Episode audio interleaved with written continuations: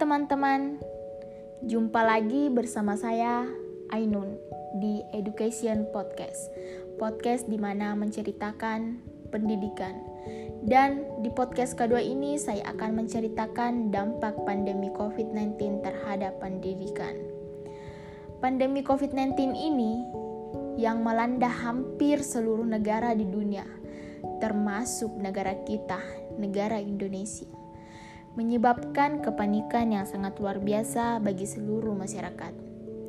Juga meluluh lantakan seluruh sektor kehidupan terutama di bidang pendidikan.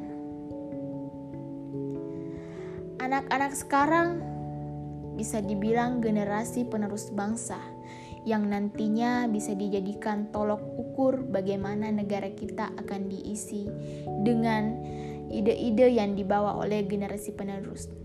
Tetapi dengan adanya wadah COVID-19 ini semua terjadi terhalang. Anak-anak yang tadinya belajar dengan tenang menjadi terganggu.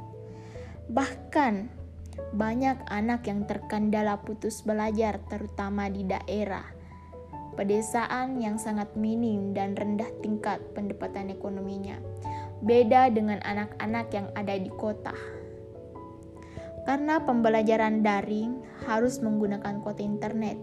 Bagaimana dengan anak-anak yang kehidupannya sungguh sangat berkecukup, berkecukupan? Yang orang tuanya di luar dari kata mampu dan harus belajar dengan menggunakan kuota internet dikarenakan jika tidak ada kuota internet dia tidak akan bisa mendapatkan pelajaran setiap harinya. Juga terkendala sinyal. Yang di pedesaan kadang terkendala sinyal yang tidak lancar, sehingga menjadikan pembelajaran menjadi sangat terhambat. Bagaimana anak-anak sekarang akan belajar kalau situasi dan kondisi seperti itu? Belum lagi orang tua juga harus disibukkan mendampingi anak-anak yang sedang belajar. Kendala yang dihadapi oleh orang tua di antaranya, yang pertama, banyaknya orang tua yang tidak memahami materi pembelajaran.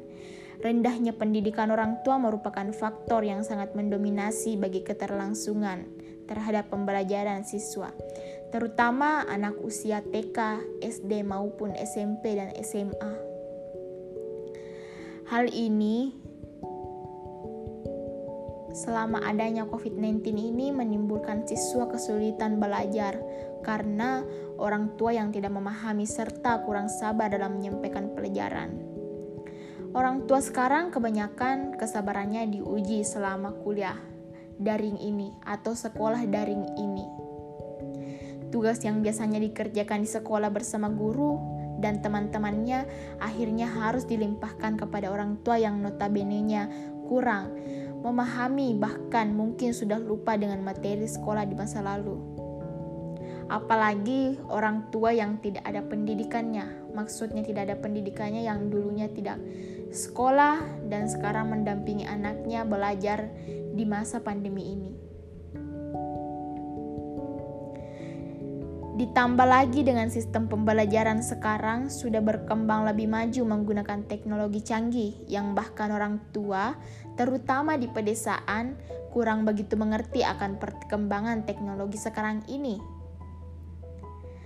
Orang tua tidak lagi sempat bekerja karena harus mendampingi anak-anak untuk belajar. Selama masa pandemi ini, orang tua banyak terhalang dikarenakan orang tuanya yang mau pergi kerja, tetapi juga harus mengajarkan anak-anaknya di rumah.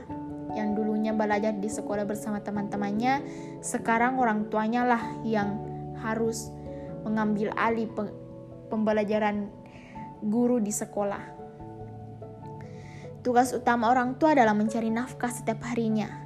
Dengan adanya pandemi sekarang, seperti sekarang, maka orang tua merasa dibebani karena harus mendampingi siswa dalam kegiatan belajar. Pemerintah Indonesia pun mengambil kebijakan yang bertujuan untuk memutuskan rantai penurunan COVID-19 ini. Salah satunya adalah penerapan kebijakan social distancing, di mana warga harus menjalankan seluruh aktivitas di rumah seperti bekerja, belajar, ter termasuk dalam melaksanakan ibadah. Penerapan ini, kebijakan social distancing ini jelas sangat berdampak terhadap seluruh sektor kehidupan, terutama perekonomian, yang secara tidak langsung menyebabkan tersendatnya laju perekonomian.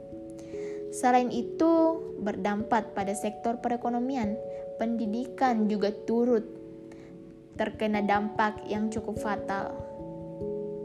Kegiatan belajar mengajar terpaksa harus dilakukan dalam jarak jauh.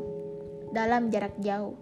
Akan tetapi, banyak pihak yang belum siap untuk melaksanakan pembelajaran melalui jarak jauh atau yang dikenal dengan sebut sekolah online atau daring ini.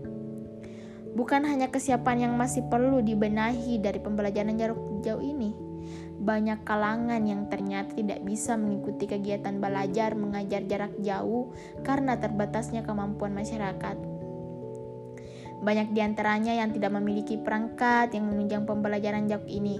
Maksudnya perangkat handphone maupun laptop.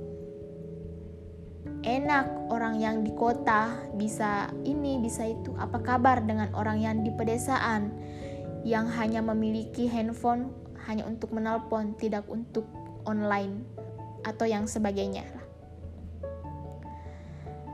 Tapi semoga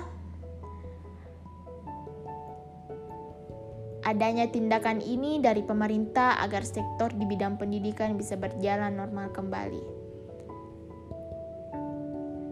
Doa pemerintah semua itu semoga pandemi ini cepat berlalu biar pendidikan kembali normal kembali lagi dan perekonomian kembali seperti dulu lagi.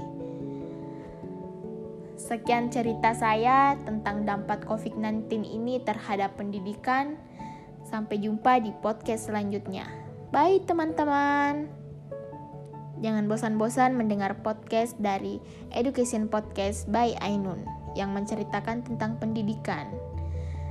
Sekian dari saya. Jika ada salah kata mohon dimaaf. Bye.